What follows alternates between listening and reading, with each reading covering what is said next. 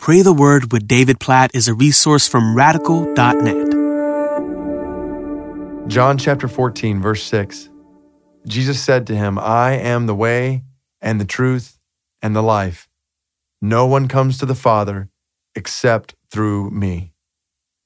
Oh, this verse goes right in the face of a religiously pluralistic world that says there's all kinds of different religions, they're just a matter of subjective preference or all kinds of different ways to God. You just kind of pick the one that works best for you. Jesus says none of that is true. Like, this is not a matter of subjective preference. Jesus is the way, the truth, and the life. No one comes to God except through him. Like, think about that as you look around you, as I look around me.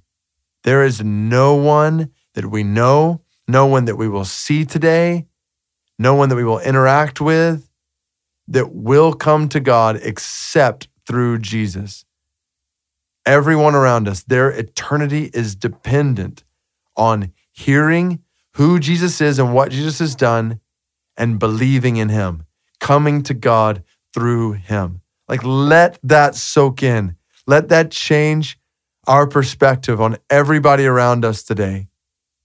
And let it lead us to share this verse with people around us, with somebody around us. Like, would you look for an opportunity today to share John 14, 6 with somebody? Somebody this week. Go to them. Maybe it's somebody you know well. Maybe it's somebody you just meet and say, listen, I got to tell you this. Jesus is the only way to God. Do you know Jesus?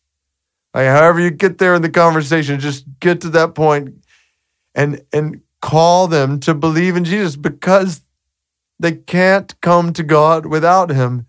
Their eternity will be separated from God without Jesus.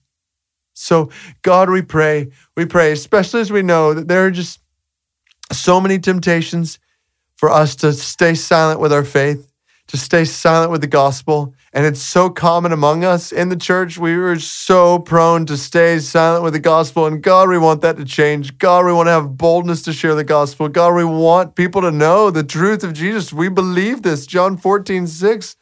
Then everybody needs to hear it. This is true. If Jesus is the way, the truth, and the life, then everybody needs to hear this. So, God, help us today to share this news with somebody Help us to speak John 14, 6, like the truth behind it. Help us to share it. And God, we pray that you would open hearts, open eyes to believe it.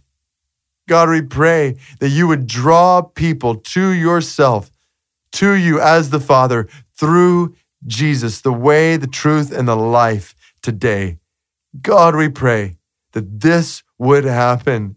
Please, oh God, today, through us through our mouths speaking this word. In Jesus' name we pray. Amen.